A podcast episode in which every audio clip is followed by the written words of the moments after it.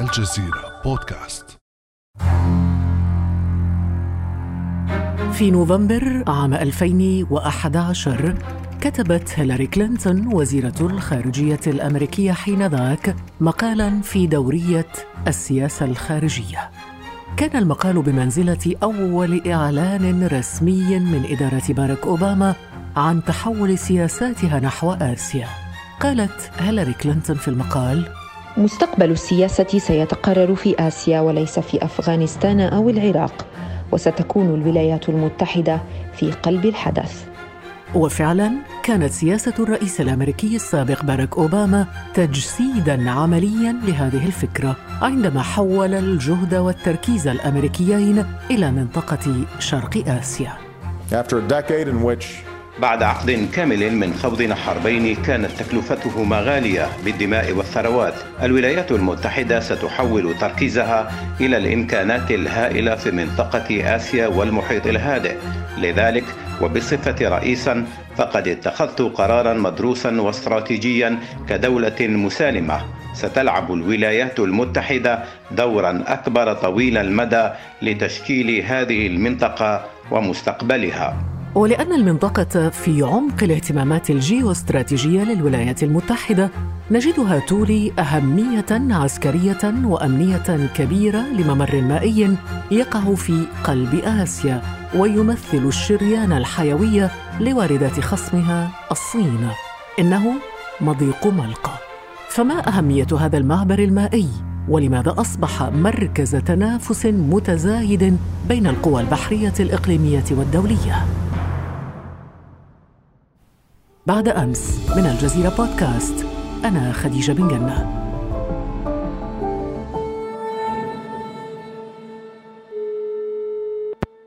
أرحب معي في آخر حلقاتنا عن المضائق البحرية بالدكتور محمد الشرقاوي أستاذ تسوية النزاعات الدولية في جامعة جورج ميسون في واشنطن. أهلا بك مجددا دكتور محمد. أهلا وسهلا. نبحر مرة أخرى. عبارتك نبحر مرة أخرى. فعلا تجعلني أطمع وأنا أعتقد أن لك من الكرم العربي ومن بعد النظر أن تدبري رحلة ما عبر سفينة ما بين هذه المضايق وأعتقد فريق البرنامج والمستمعين لهم يعني وجهة نظر على الأقل يتعرفوا عن قرب عن هذه المضايق. ولكن اخترت لك هذه المرة مضيقا آخر. سنبحر هذه المرة في مضيق ملقا. ونحن نبحر دكتور محمد في مياه ملقاس إلى أين نتجه؟ نتجه شرقا. نتجه إلى أهم مركز بحري في النصف الشرقي للكرة الأرضية وبعد قليل ربما ستنكشف هذه الصورة الاستراتيجية اللامتناهية ليس فقط فيما يتعلق بالموقع بل أيضا ما يتعلق بالسياسة الدولية وبمدارات ودوائر متعددة ليس فيما يتعلق بالدول المطلة على هذا المضيق بل أيضا لدول وقوى عظمى تأتي عبر آلاف الكيلومترات. نعم، لهذا دكتور سوف نسأل بداية عن الأهمية التي يشكلها هذا المضيق مضيق ملقا بالنسبة للدول المتنافسة على منطقة آسيا والمحيط الهادئ. أبدأ أولا بالأهمية الجغرافية. طبعا مضيق ملقا أو ما يعرف أيضا بسلت ملاك باللغة الجوية لدى الشعوب المحلية هو أضخم امتداد مائي وأيضا طبيعي بين شبه جزيرة المراو وغرب ماليزيا وأيضا جزيرة سومطرة الأندونيسية. عرض هذا المضيق يبلغ حوالي 890 كيلومتر العمق حوالي 25 متر كما يصل عرضه إلى كيلومترين و ثمانية الأعشار قرابة ثلاثة كيلومترات وقد اشتم اشتقاق الاسم مالقا من سلطنة. كانت قائمة حتى العصور الوسيطة هي سلطنة مالقا وحكمت الأرخبيل. أرخبيل هذه الجزر. بالمناسبة نتحدث الآن عن آه، فسيفساء من الأرخبيل من الجزر الصغيرة المترامية أيضا بجوار هذا المضيق. إذا آه، هذه السلطنة كانت قائمة بين 1400 إلى 1511 وطبعا ارتبط المضيق بالمحيط الهادي المحيط الهندي وأيضا بالامتداد الأخرى حتى فيما يتعلق بإحدى القنوات المائية قناة فيليبس في سنغافورة. آه، طبعا الأهمية الاستراتيجية الآن هي ما نشهده عندما نسمع في الأخبار عن التنافس أو عن التحركات في بحر الصين خاصة من ناحية الجنوب والجنوب الشرقي وأيضا الأطماع الصينية. فهناك العديد من هذه الأمور والأهمية الأخرى وهي أهمية تجارية أن آه، معدل حركة السفن سنويا يصل إلى أكثر من خمسين ألف سفينة وهذا الرقم في حد ذاته ينم عن هذه الأهمية بمعنى أننا أمام واقع مائي آه، تركز فيه حركة التجارة العالمية سنويا بنسبة ربع في المئة بمعنى 25 ربع يعني أحد أرباع التجارة العالمية تمر عبر هذه المنطقة. دكتور مرور أكثر من خمسين ألف سفينة عبر هذا المضيق سنويا يعني أن تدفقات النفط من خلاله تعد ربما أكبر من قناة السويس من مضائق وقنوات أخرى أليس كذلك؟ أعتقد نحن في المنطقة العربية تشبعنا إلى حد كبير من الناحية الاستراتيجية ومن الناحية السياسية بأهمية قناة السويس لكن من الناحية العملية عند المقارنة بين الأرقام والنسب نكتشف أن قناة مالقا ربما هي لها نصيب الأسد في هذه الحركة الاقتصادية. تتجاوز أهمية السويس إلى حد كبير.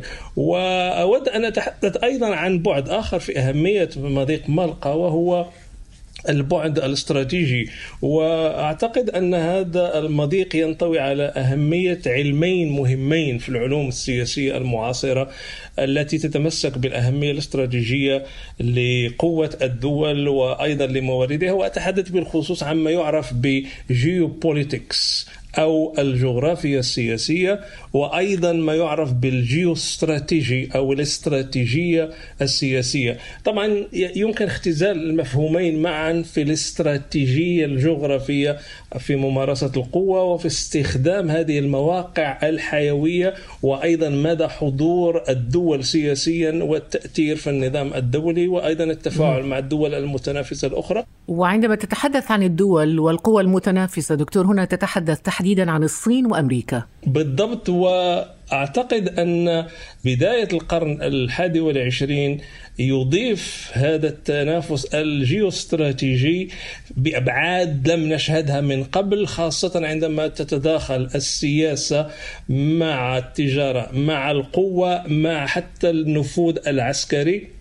ولاحظنا أن الولايات المتحدة ركزت أنظارها وركزت غواصاتها وأساطيلها البحرية على هذه المنطقة بالتحديد لأنها تخشى حقيقة من تنامي الأطماع الصينية التي أصبحت الآن تعتد بنفسها بأنها قوة عظمى تنافس روسيا تنافس الولايات المتحدة ولا تريد أن تقف عند أي حد على أساس أن المنطقة هي الوصية عليها أكثر من الدول أو من القوى العظمى القادمة من بعيد. إذا دكتور محمد مع كل هذه الأهمية ربما لا عجب إن كان هذا الممر ممر ملقا يعد أول نقطة اشتباك متقدمة في التنافس الاستراتيجي المتصاعد جدا في المنطقة. فمضيق ملقا يعد البوابة الرئيسية لبحر الصين الجنوبي المتنازع على مياهه إقليميا.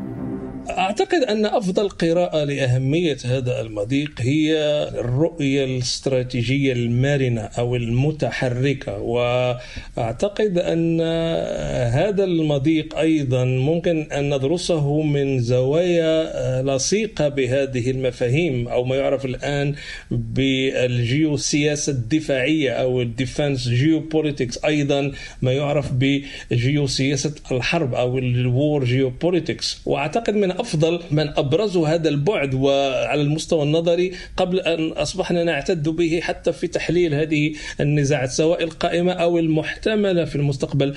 مستشار الأمن القومي الأمريكي السابق زبيغنيو بريزينسكي الذي قال في كتابه الشهير Game Plan أو خطة اللعب إن مفردات الجيوسياسي والاستراتيجي والجيوستراتيجي تستخدم لإيصال معاني متعددة وهي مجموعة العوامل الجغرافية والسياسية التي تحدد حالة الدولة أو المنطقة يعني هل هذه القوى المتواجدة موجودة أيضا بقدراتها العسكرية هناك في المضيق؟ أعتقد أن المضيق من الناحية التجارية مهم وأيضا هو ما يعطي الصين الآن الاعتداد بنفوذها العسكري بمعنى أن هناك تمازج بين القوة التجارية ومحاولة توسيع النفوذ والبناء عليه لأن المفهوم القوة في حد ذاته ينظر إلى الموارد وهذا المضيق هو مورد إقليمي قوي تتحكم فيه أو يتحكم فيه الكثير من التجارة من ربع التجارة العالمية. فبالطبع بالنسبة للصينيين هم يريدون أن يربطوا أكثر ما يمكن بين القوة قوة التجارة قوة العلاقات العامة وأيضا قوة صلبة وهي بالتحديد القوة العسكرية ومدى التوسع والتحكم بشكل مباشر أو غير مباشر. وهل يمكن لنا على هذا الصعيد ربما أن نستشرف أو نستمزج ربما ما الذي ستسفر عنه هذه المنافسة بين هذين القطبين الكبيرين الصين وأمريكا كأبرز اللاعبين في سباق الهيمنة على منطقة جنوب شرق آسيا والمحيط الهادئ؟ هذا السؤال يتوقف على عنصر الزمن أو ما أسميه temporality أو الوقتية بمعنى الترابط بين سياق معين ديناميات معينة والمآل الذي نود أن نستشرفه الآن. أعتقد لو كانت الصين تتحرك كما تتحرك اليوم قبل خمسين عاما أو ستين عاما إبان الحرب الباردة والتنافس بين أمريكا والاتحاد السوفيتي أعتقد أن القوة الأمريكية كانت ستردعها أو تحدها عند حد معين. لحسن حظ الصينيين وحتى السنغافوريين والأندونيسيين وكل دول المنطقة الآن أن أمريكا القرن الحادي والعشرين تتجه نحو الانطواء على ذاتها نحو الانعزالية. وأعتقد أن الفصل الذي يكتبه ترامب الآن في وضع أمريكا في العالم يؤكد حقيقة أن المجال مفتوح الآن بمعنى هذه انطوائية أمريكا على ذاتها مقابل وهنا قوة الجيو استراتيجية انفتاح تمدد طموحات صينية متعددة في كل المجالات ونحن في عصر الآن لاحظنا حتى مع كورونا أصبحت الصينيون يلعبون الورقة بذكاء. الجمع بين استعراض القوة الصلبة القوة الذكية القوة الناعمة القوة اللزجة بمعنى قوة الاقتصاد. إذا نحن الآن في عصر الاستفادة القياسية من كل هذه الموارد الجغرافية والسياسية على أساس أن الصين تعيد تموقع ذاتها عالميا وأيضا تستغل ما يمكن أن يعتبر انكماش جيوستراتيجي لدى الولايات المتحدة وفي المقابل روسيا لم تعد كما كان الاتحاد السوفيتي، الاتحاد الأوروبي الآن منشغل بمعاركه الداخلية، اذا المرحلة الزمنية في صالح الصين وفي صالح تلك الدول الآسيوية يبدو دكتور أن الصين تحاول جاهدة تفادي المواجهة مع الولايات المتحدة في منطقة جنوب شرق آسيا لا سيما وأن 80% من وارداتها النفطية تمر من معبر ملقا المائي. كما أن سنغافورة التي تقبع عند بوابة المضيق الشرقية تعد الحليف الأقوى للولايات المتحدة وتحظى بدعم متزايد من واشنطن منذ عهد الرئيس الأمريكي السابق باراك أوباما. لقد أعدت توازن للسياسة الخارجية الأمريكية فأصبحنا نلعب دورا أكبر في منطقة آسيا والمحيط الهادئ وهي منطقة مهمة لأمننا ورخائنا. وقد لعبت سنغافورة دورا حيويا في هذا التوازن. وبدعم سنغافورة أصبحت الولايات المتحدة منخرطة بشكل أعمق من أي وقت مضى في جميع أنحاء المنطقة. إذا دكتور محمد شرقاوي في ضوء هذا الواقع يمكننا أن نتصور بسهولة إغلاق المضيق مضيق ملقا في حال نشوب نزاع وهو ما سيعزل الصين ويدمرها اقتصاديا فما الذي يتوجب على الصين فعله لتفادي كارثة كهذا؟ هناك مدرستا تفكير هناك المدرسة الواقعية التقليدية أو الكلاسيكية التي تقول بما تفضلت به بمعنى أن النزاع سوف يغلق المضيق وسوف يعزل الصين. لكن في المقابل هناك مدرسة أقوى تاثيرا الآن وأكثر واقعية من مدرسة الواقعية السياسية وهي إن ارتباط وتداخل المصالح التجارية بمعنى أنه كلما كانت هناك علاقات اقتصادية قوية كلما يتم استبعاد الحرب أو المواجهة المسلحة ليس كخيار بل بحكم أنها حتمية استراتيجية تجمع كل الأطراف. آه، أرى الآن أن الصين استطاعت أن تضمن ما ما يمكن أن يقترب إلى الوصاية على دول المنطقة على سنغافورة على إندونيسيا حتى على كوريا الشمالية. ولاحظنا أن الدور الصيني في رأب الصدع بين كوريا الشمالية والرئيس ترامب كان قويا. إذا الصين هادنت دول المنطقة وتداخلت فيها الاعتبارات الاقتصادية إلى حد كبير. من ناحية أخرى وإن كانت الولايات المتحدة خاصة في بيت أبيض ترامب والترامبيين من حوله وإن كانوا الآن يلوحون منذ أربع سنوات بضرورة آه، يعني تضييق الخناق على ما يعتبرونه استغلال تجاري صيني غير متكافئ وكل هذه السرديات. قد يقسو ترامب أكثر قسوة على الصينيين لكنه لن يجرؤ على الدخول في مواجهة عسكرية. فبالتالي ينبغي أيضا أن نخرج نحن كمراقبين من بعيد من هذه التحليلات الكلاسيكية. عنصر الاقتصاد وعنصر التجارة الأكثر من هذا.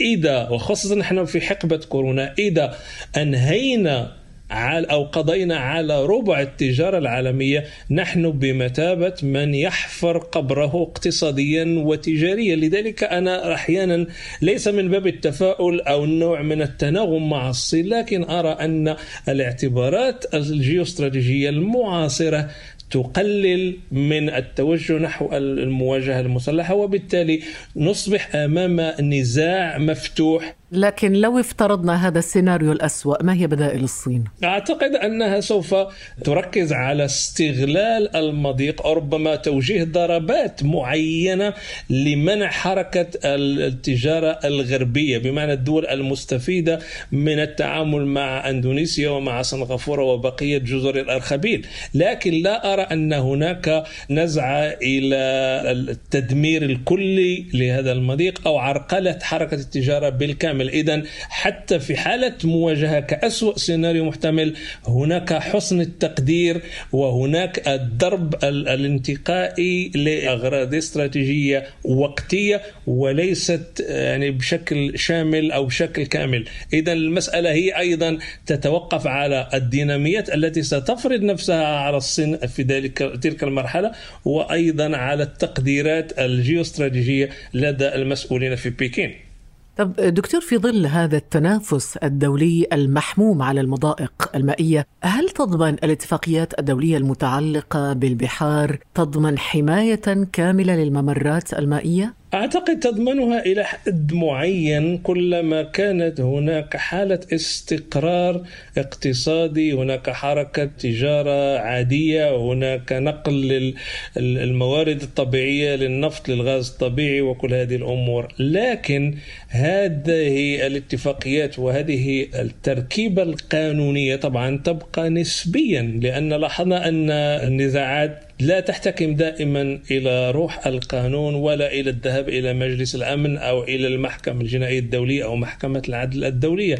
أرى أن الوضع الطبيعي المستقر ينطبق مع روح هذه القوانين لكن هناك أحيانا دول مارقة هناك أحيانا حتى دول عظمى لا تريد أن تنصاع. وآخر مثال الآن يعني نسمع أن الولايات المتحدة تنسحب من منظمة الصحة العالمية ونحن في عز جائحة كورونا. هذا مثال على هذه النسبية ما أسميه نسبية القوانين والمعاهدات الدولية. وبالتالي ينبغي أن نفهمها على أنها هي فقط توافقات بين بين عدد من الأمم تمسكا بروح التوافق والتعايش ونزع المثالية لكن العلاقات الدولية لا تسير دائما في هذا الاتجاه. هي تعود من حين لاخر إلى المصالح والتنافس واحيانا تنفلت الأمور فتنطلق المدفعيات والطائرات وهنا تبدأ الحروب وأعتقد الآن لا أرى حقيقة أن في مصلحة أي دولة في هذه الظروف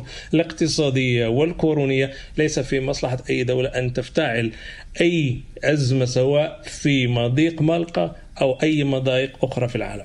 يعني العالم فيه ما يكفي من الأزمات يكفينا مضيق كورونا مضيق كورونا ويا له من مضيق. نتمنى الفرج قريبا. ولم نستطع المرور منه بعد. يعني نحن الآن في عتمة هذا الكأف الكوروني. نسأل الله أن تنتهي هذه الأزمة قريبا إن شاء الله. أشكرك جزيل الشكر دكتور محمد الشرقاوي أستاذ تسوية الصراعات الدولية في جامعة جورج ميسون في واشنطن. أستاذة خديجة طلبي لا زال قائما. رحلة بحرية لفريق البرنامج على الأقل وقد أن أتنازل عن مطلبي شخصيا رحلة بحرية يعني إحنا المفروض أنه رحلتنا عبر أربع حلقات حملتنا إلى أهم المضائق والممرات البحرية في العالم. تريد رحلة أخرى؟ لا لا أريد فقط احتفالا بهذه السلسلة جميل. رحلة بحرية لفريق البرنامج من جبل طارق إلى مضيق جميل. دون تعجيل بتاريخ العودة. والدعوة مفتوحة أيضا للمستمعين للانضمام إلى هذه الرحلة. شكرا جزيلا لك دكتور محمد. أهلا وسهلا. كان هذا بعد أمس.